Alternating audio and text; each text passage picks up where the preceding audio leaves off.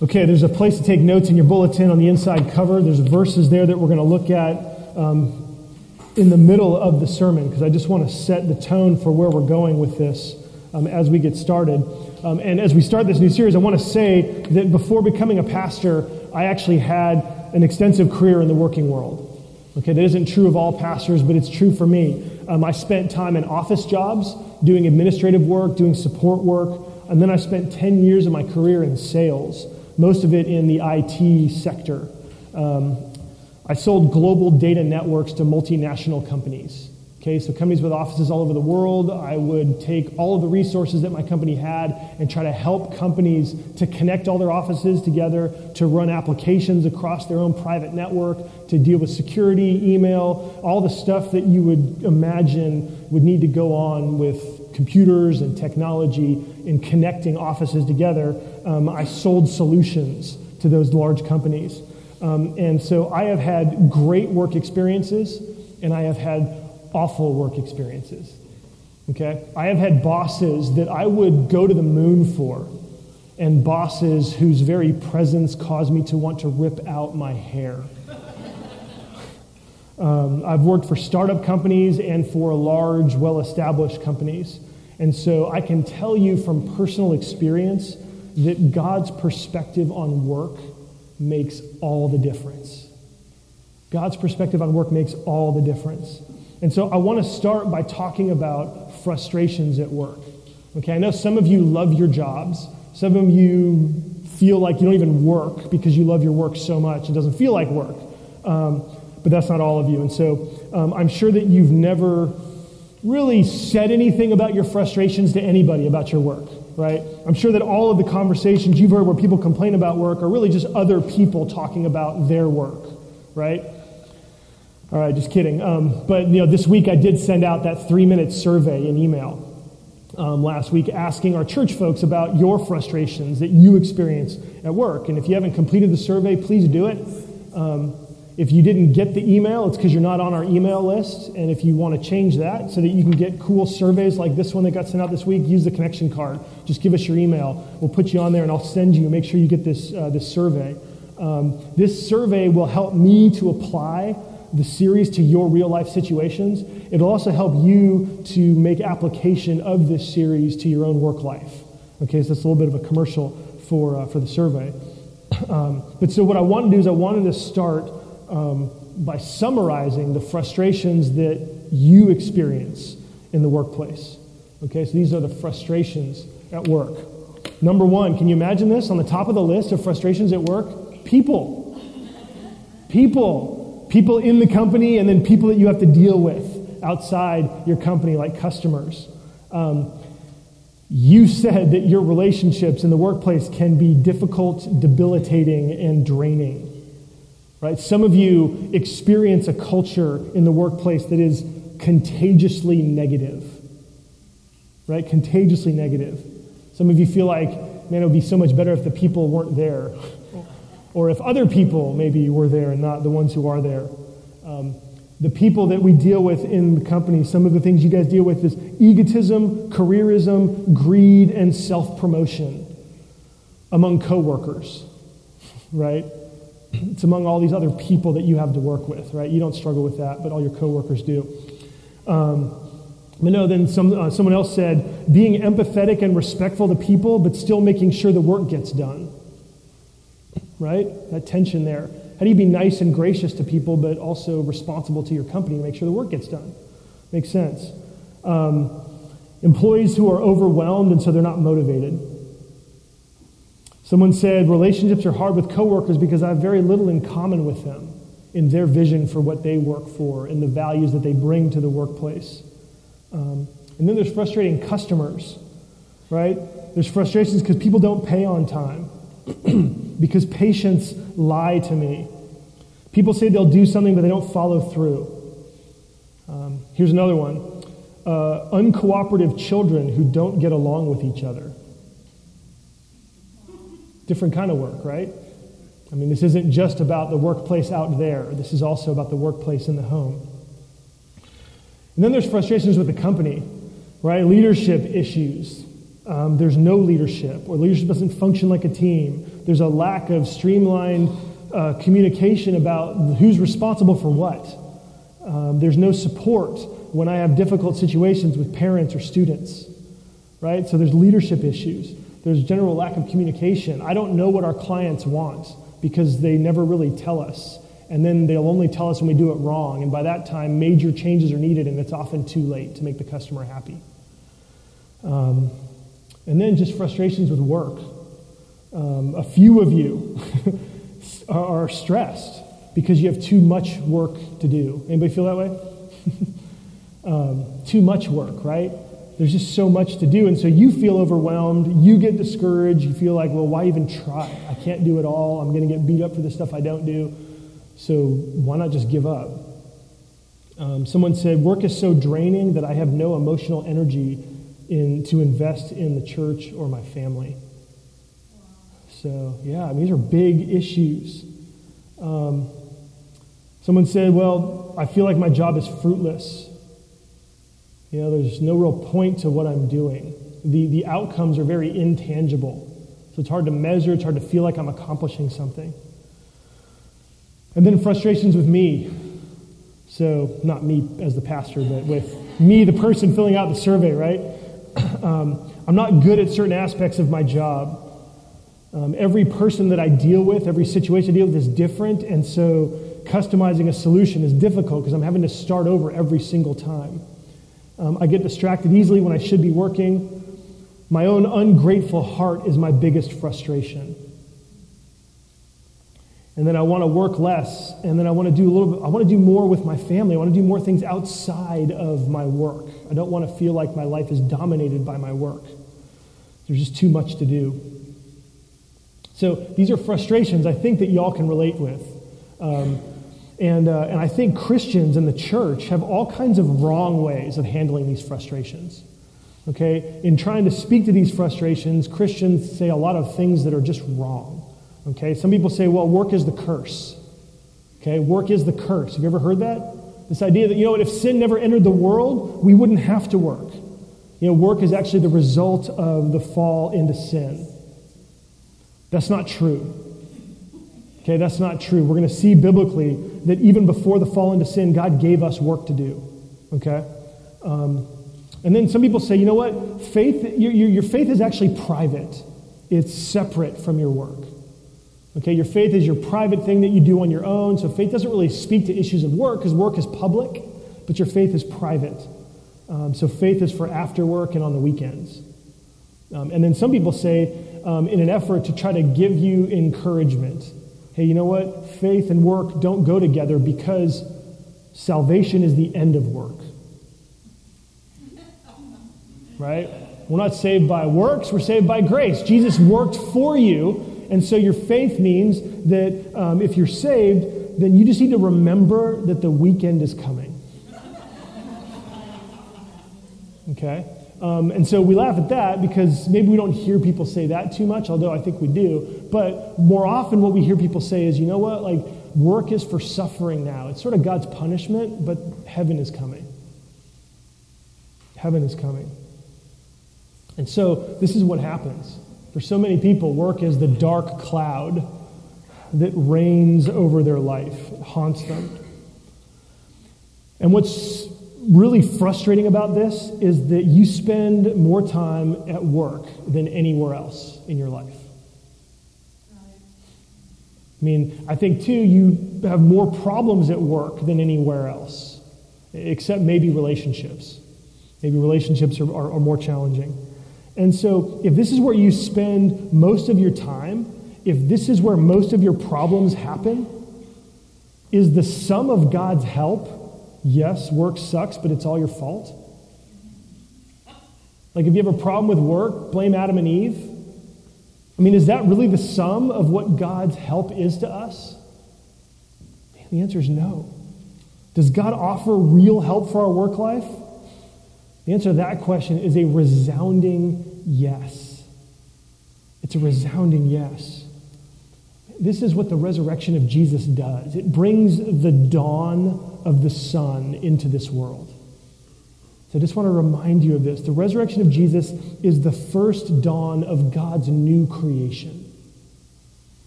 Okay, Easter Sunday was the beginning of a new week. It was the first day of the week of God redeeming and restoring the whole world.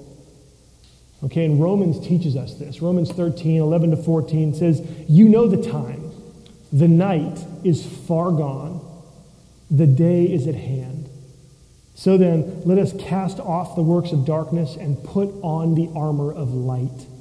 Let us walk properly as in the daytime, not in quarreling and jealousy, but put on the Lord Jesus Christ and make no provision for the flesh to gratify its desires. And so, Jesus' resurrection is the dawn of the age of heaven breaking into earth. And that sun can rise in your workplace. Okay, the sun can rise in your workplace. And so, what my hope is, is that every single one of us and every single one of the people that you know will have a faith and work conversion. Okay? I want y'all to have a faith and work conversion. Um, in order to see God's kingdom come at work, your mind needs to be changed. Your heart needs to be renewed. You know, when someone becomes a Christian, we say that they are converted, right? That God accepts them, God forgives them, and their life changes. And they begin to see Jesus in their life. They begin to see God's presence in places where they never saw it before. Um, and the Bible describes this as going from darkness to light, as going from being blind to now seeing. And I want you to experience this kind of conversion in how you think and how you are and how you act in the workplace. Okay? And I think this is specifically a place where your theology really matters. Okay? Your eschatology really matters. Your eschatology, that's the study of the last times, what you think is going to happen in the future right up to the coming of Jesus. So many Christians believe and so many churches teach that Christianity is simply a fire escape from the world. Right? That things are going to get worse and worse and worse until Jesus comes and just destroys it all.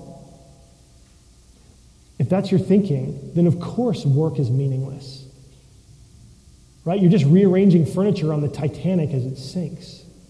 I mean, I heard a pastor say if you think that what we're doing to the world is bad, sort of speaking to environmentalists, he said, like, hey, all you environmentalists out there, this is what he said. If you think what we're doing to the world is bad, wait till you see what Jesus does to it. So he said, step on the grass and shoot a deer. Animals don't matter, environmental issues don't matter because Jesus is actually going to destroy this world so much worse than what we're doing to it now. That's his theology. It's his eschatology, it's his belief about the end times. And friends, if you believe that, then you're right. Work is irrelevant. Work is relatively meaningless. But that's not the gospel. It's actually not the biblical teaching about the future. The Bible says that God is renewing people and the world that God loves the world so much that he gave his son, that we're making disciples so that we can renew people who will renew the city. God is bringing the power of the gospel to change people's lives. He has brought the dawn of the resurrection into this world so that the world will be renewed. And this is why our work matters. Um, this is part of God's plan. Um, our work is part of God's plan to renew the city of San Diego. And so we need to have this conversion, this faith and work conversion, to see our work differently. And to have this conversion, we need to learn the Bible's six ways of bringing our faith to work. Right? There are six levels of bringing our faith to work. Okay? There are six levels of how the gospel applies to our work life. There are six levels that can grow our relationship with God in the workplace. Okay? And so, this is what our series is going to cover for the next seven weeks. I'm going to give you an overview today. I'm just going to tell you where we're going. And then next week, we're going to start with level one, and then do level two, level three, level four, all the way to level six. And so, I played a little game of Family Feud. Actually, I've been playing this game for the last, I mean, really about 12 years. Um, Family Feud, you remember this game? Richard Dawson for the older folks. I hear Steve Harvey is now hosting the, the, the newer version. Um, so instead of surveying people, I surveyed the Bible, right? Looked at the entire scriptures, all the verses in the Bible, to try to answer this question Why did God make you to work? Okay, what is the purpose of work? Why did God make it so that we, so that you would work? And so we got six answers. They're in your bulletin. Uh, we're going to walk through them um, here really quickly and give an overview. God made you to work so that you can be, number one, a provider. A provider. God wants you, your work makes you a provider. And so this is kind of intuitive, right? Your work gives you money so that you can be a provider for your needs, for your family's needs if you've got one, for the church's needs. Um, and in this, as we'll see next week, there is incredible dignity and affirmation. Okay? You might think this is not a big deal, but next week we're going to see that this is an incredibly enormous deal, that God would call you to be a provider. Okay? Second, God's made you to work so that you can be an artist. An artist. What do I mean by that? Well, Dorothy Sayers said that any life that is well lived is a work of art. When you engage with your work with quality, excellence, and integrity, the way that you do your work makes you an artist. Your work matters. The quality of your work, the integrity that you have, turns your work into art, and your work then becomes a reflection on God. Becomes a reflection on God. Third, God made you to work so that you can be a missionary. Okay, God put you in the workplace so that you can interact with people, so that you can show them the gospel of Jesus in what you do, and you can share the gospel of Jesus in what you say. Okay, the Bible says that you are an ambassador of Jesus. And the idea here is that God wants you to love the people in your work so much that they would understand and be blessed by your faith. Okay, so your work makes you a, a missionary. Fourth, your work makes you a community servant. okay, your work is the chief way that you serve your community. Okay, so long before you ever serve in a soup kitchen, long before you ever do anything for the homeless or for sex trafficking or for the gay community in the ways that we serve as a church, long before you do any of that, you are providing community service through your work. Your work and your company serves the community. And then, fifth, your work makes you an image of God. Your work is an image of the work that God does. Okay, we're going to see this. God does what you do. Okay, the work you do actually is an image of the work that God does. And so all legitimate work, all legitimate companies image God in the work that he does. And then last, number six, is that God has made you to work so that you can be a renewer. Okay, we talk about renewing the city through renewed people to the glory of God. Well, God wants you to be a renewer in the workplace. Um, your work can become a platform to improve your job, to improve your profession, your company, or your industry. Okay, God wants you to share the renewal that you experience so that you can renew others, so that they can do work differently too. So, you'll see that there isn't simply one way to look at or one way to answer the question of why God made us to work. Okay? It's not one color. It's not one size fits all. It's actually a color wheel. Right? We've got six different colors six different answers to why God has made us work. And it's important to understand that bringing your faith into your workplace is this multicolored approach. And as you think through and as you meditate, as you, as you pray about and discuss these different areas, these different ways of who you are in the workplace, you're going to see that they connect to each other right? The more excellent you do your work as an artist, the more of a platform you're going to have to be a missionary, right? So it's stuff like that where these, these, these levels go together. Um, and it's important to understand, too, that there are a lot of churches that really only look at faith and work from a single colored perspective. Okay, there are churches that would say, yeah, you know what, your work really isn't relevant. The only thing that matters is the check you bring home because you need to send that to me. Right? Your check is really about providing, not for your needs, but for my needs, for the church's needs. Okay, there are other churches that say, you know what, the whole purpose of work is so that you can share Jesus with other people. Right? And these single colored views of work just don't do justice to the rich, full orb teaching of Scripture that we're going to see over the next seven weeks. And we're going to look at each one of these things um, and look at scriptures that speak to all six of these levels in the future. Uh, but really quickly, I just want you to see here in the beginning of the Bible with the verses that are in your bulletin. Um, I just want you to see before the fall into sin, this is where God institutes work, and we're going to see these things um, uh, in these verses. So Genesis 1, 26 to 31, and then Genesis 2, 15. Let me read these for us. Then God said, Let us make man in our image after our likeness and let them have dominion over the fish of the sea, and over the birds of the heavens, and over the livestock, and over all the earth, and over every creeping thing that creeps on the earth. So God created man in his own image. In the image of God, he created him. Male and female, he created them. And God blessed them, and God said to them, Be fruitful and multiply, and fill the earth and subdue it, and have dominion over the fish of the sea, and over the birds of the heavens, and over every living thing that moves on the earth. And God saw everything that he had made, and behold, it was very good. And there was evening and there was morning, the sixth day. In Genesis 2:15, the Lord God took the man and put him in the garden of Eden to work it and keep it. So this is going to get much clearer each week, but here you can see very clearly that we're made in the image of God, right? That's 126, 127 that we're made in God's image. But in the command to be fruitful and multiply, fill the earth and subdue it and have dominion, these are five verbs that actually call us to be providers, artists, and community servants.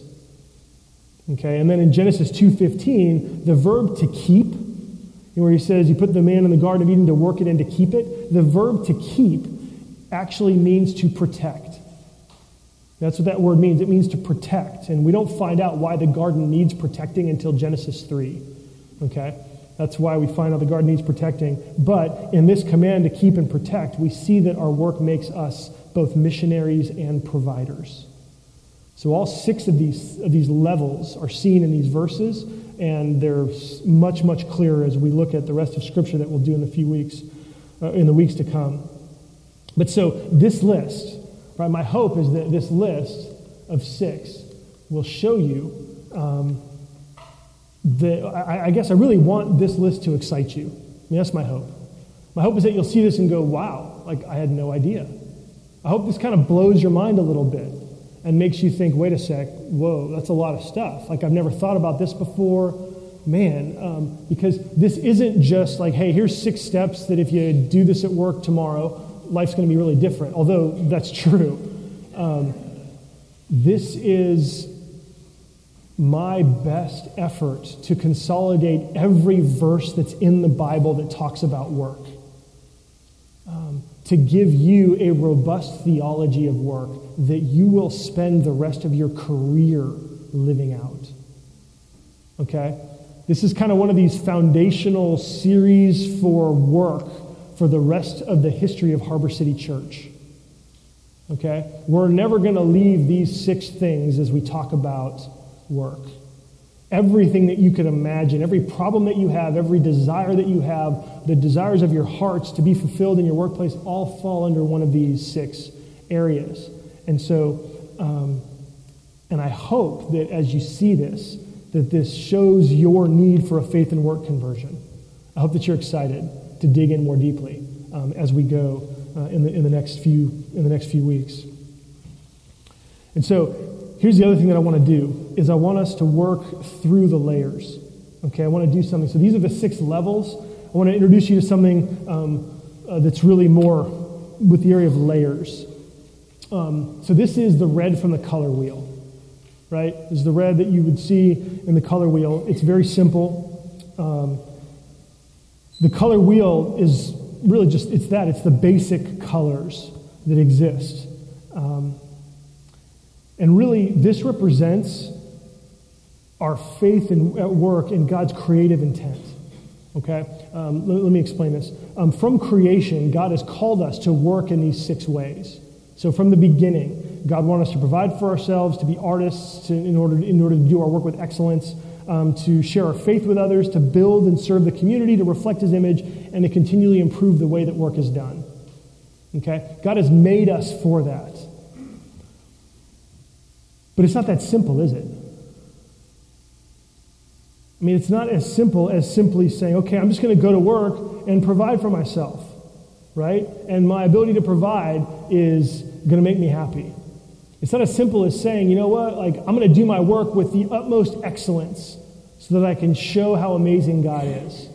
Right? It's not, it's just, it's more complicated than that. Um, our efforts to want to share our faith with others, it's not simple, is it? It's not easy, is it? I mean, all the frustrations that we deal with, all the problems that we have in the workplace, all the things that we talked about before, um, they are very present with us. And all of our efforts to try to live out these six identities in the workplace, all these ways to try to bring our faith to work, it's not going to be easy. Okay? You will try and you will struggle in the trying. Now, why is that? Well, it's because this is God's creative design. But we don't simply live in creation. Okay? Creation is not the sum total of the reality that we live in. Okay? Um, and I know that as we walk through like these six areas, as we think about these six things, it could be tempting for us to conclude that work should be a glorious joy. Right? Your work should be a place where it's like communion. Right? If God has given you these identities and God is with you in all this place, then man, shouldn't work be fun? Shouldn't work be joyful? Shouldn't work be like completely meaningful and significant and satisfying? And yet it's not. Right? It's not. We deal with pain, we deal with heartache, we deal with people. There are times when work is difficult, there's times where work is boring. And Christians who are wanting to see God in the workplace, Christians who are wanting to bring and embrace these identities, and when they feel like there's pain and anguish in the workplace, they feel like they might be doing something wrong. They feel like, well, gosh, if God says this is what work is all about and this is what I'm supposed to be at work, and it's not working out that way for me at work, maybe there's something wrong with me. Do you ever feel that way? I feel like there's this question like, is it the triumphal Christian work life on the one hand, or is it the work of the inescapably frustrated on the other? Right? Which is it? Well, I think as with so much in Christianity, these aren't options to choose from, but it's rather it's a tension that we have to manage. Okay, we ignore either side to our own peril. And to manage this tension, that we, we, we need to understand that in the midst of these six levels, in the midst of these six different ways of approaching our faith in the workplace, there are four layers. Okay, there are four layers. And these four layers, you know these four layers. They're the four layers of the gospel. They're the four chapters of the story of the Bible. Right? This is uh, the four chapters it's creation, fall, redemption, and restoration. Okay? When I said that we don't just live in creation, what I mean is that we also live in the fall. We live not just in a world God created that was beautiful and wonderful, but we live in a world that's fallen, that's been vandalized by sin that's been destroyed, that our relationship with God, with people, with the earth itself has been corrupted. But we also live in the layer of redemption because Jesus has come and has rescued his people from their sins, and he is now restoring us and renewing us. And so, this is the Bible in four words it's the gospel. Um, and it's because we live in these four chapters simultaneously that work can be exciting, frustrating, and hopeful all at the same time. Okay, let me, let me illustrate this. So, back to the red, right? The red on the color wheel. Again, this is red. It's simple, it's bright, and it's functional. Um, I want to show you a different kind of red. Um, this other kind of red is by an artist named Mako Fujimura. This is a Bible that Crossway commissioned to celebrate the 400th anniversary of the King James Bible. They asked Mako to do um, some artwork. He is a modern artist, a contemporary artist, um, to illustrate the Gospels. And, uh, and this is what Mako did for the Gospel of Mark. You remember this? I've showed this to you before, yeah. Um, so, this is Mako's depiction of the Gospel of Mark. And I've heard him describing the process. He calls this spirit flames or water flames. And, uh, and in some ways, when you look at this, this is red, right? Um, but when you compare it to the color wheel, it's a very different kind of red. It's a very different kind of red. And so, um, and I've heard Mako describing the process that he went through to produce this piece. And he said that this piece is made up of 70 layers 70 layers of paint and minerals. And the process that he goes through is layer upon layer upon layer. And he said the layers are so important because they create this refractive, prismatic reality that the eye can enjoy. 70 layers. And you can see the difference, can't you?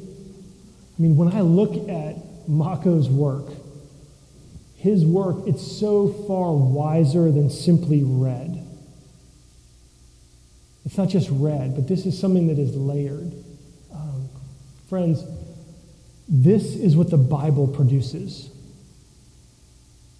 These are the kinds of people that the Bible wants to produce. Um, when you think about trying to bring your faith to work, you need to bring the truths of God's Word through the lenses, through the layers of creation, fall, redemption, and consummation. Okay, because when you do that, that's what produces a multi layered life. That's what produces a wisdom that doesn't overreact or underreact to the issues that you deal with in the workplace. Um, there is a rich texture to this life um, black and white. I mean, um, it, it turn into gray, right? It's not just pure red. It, it's, got, it's got layers because, not because the truth isn't the truth, but because truth, when it's applied, it's blended with understanding and love. Okay, you still speak the truth, but it's the truth in love. It's truth with grace. Truth and grace are layers, they're textures that help us to understand other people. Right? The Bible gives us these, these layers, these shades, these colors. Um, and when we take creation, fall, redemption, and restoration, these four layers of God's story, then our lives become richly textured. Our lives become beautifully layered. Um, we become able to take both the joy and the pain of work and live in them together. Okay, and so when you're frustrated with people at work, um, a red way to look at it would be to go home and just complain to your friends, to your spouse. Right? A Christian red way to look at it would be just to tell somebody, well, you know what? Works the curse. What do you expect? Um, but the way that Mako's art depiction, the way the Bible would tell us to deal with problems in the workplace, with people, would be to say, you know what? God actually created us to live in community. God created us so that our relationships would give life to each other. And oh man, you know what? It's the fall into sin that's causing this problem. It's the fall of humanity. And all of us have contributed to that. And so, this issue that I have with this person, even if it's not my fault, they're a fellow human being and they are fallen in the same, they are fallen just like I am. Maybe they're fallen in different ways. But this gives me understanding for why this person is the way that they are.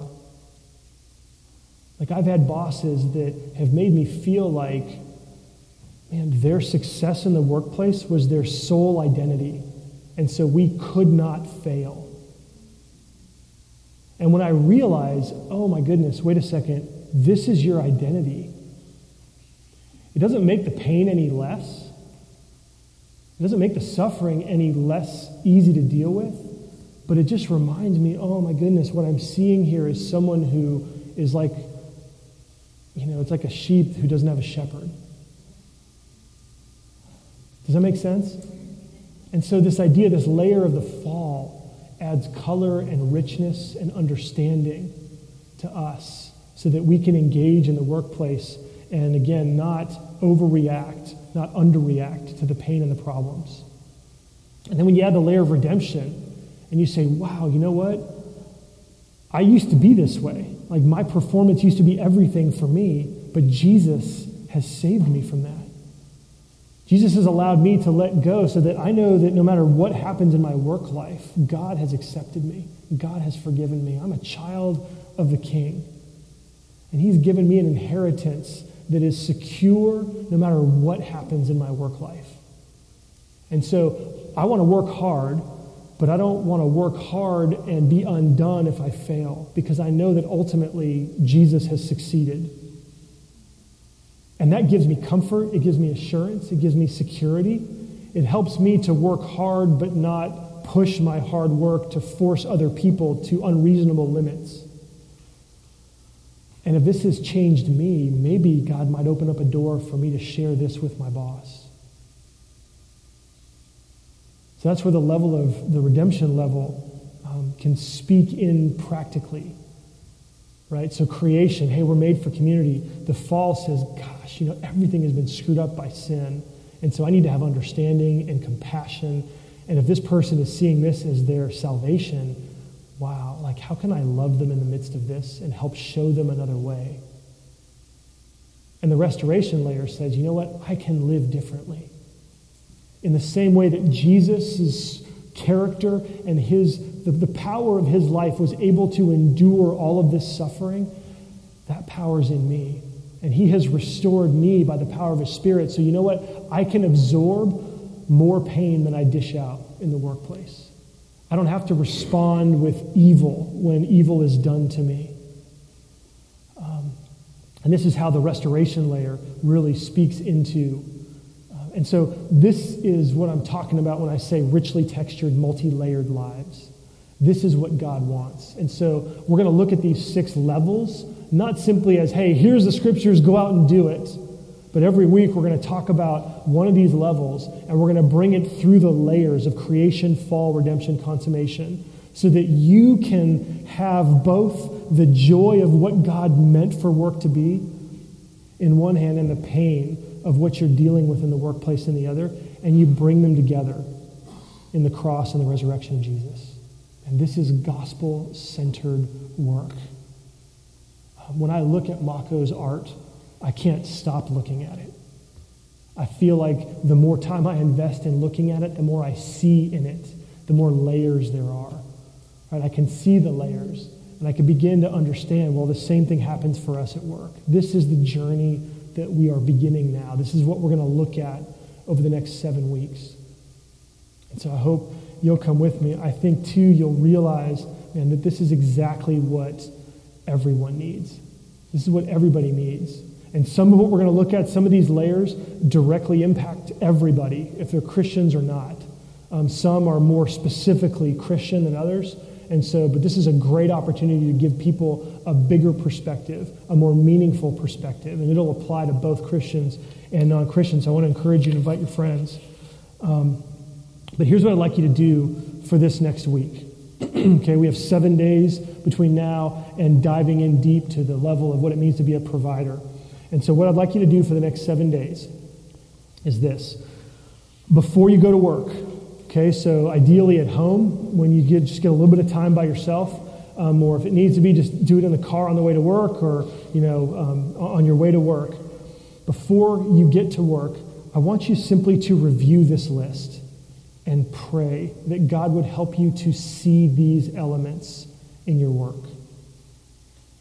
Okay? So just read over this list and pray. Just say, God, would you help me to remember uh, that I'm a provider? That one's kind of easy. right? But God, would you help me to remember that I'm an artist and show me how the quality of my work makes a difference?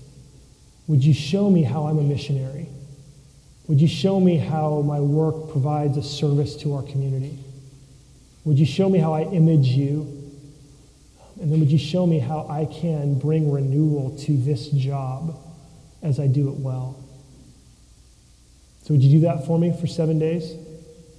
It'll prepare you for next week. The last thing I want to say as we close is uh, I want to tell you just a very short story from Genesis chapter 28. Jacob was on the run. Jacob was in trouble. He had really pissed off his brother, and his brother wanted to kill him. And so he was running for his life. Um, and he got to the edge of the promised land, and he fell asleep, and he grabbed a rock, and he put it under his head, used it as a pillow. Don't ask me why, um, but it says he did that. And when he fell asleep, he had a dream. And in this dream, the heavens opened up and he saw a ladder, right? Jacob's ladder, Genesis 28, that's where it comes from. He saw this ladder starting from earth, ascending into the heavens, and it says the angels were ascending and descending on it, and it says the Lord was at the top of the ladder. And so he has this interaction with God, this incredible renewal of the covenant with God. And, uh, and then he wakes up the next morning. And you remember what he says? He says in Genesis 28, verse 16, he says, Surely the Lord was in this place, and I didn't know it. Friends, I want you to be able to say that about your workplace. Surely the Lord is in this place. He has been here all along, and I just didn't know it. Let's pray together.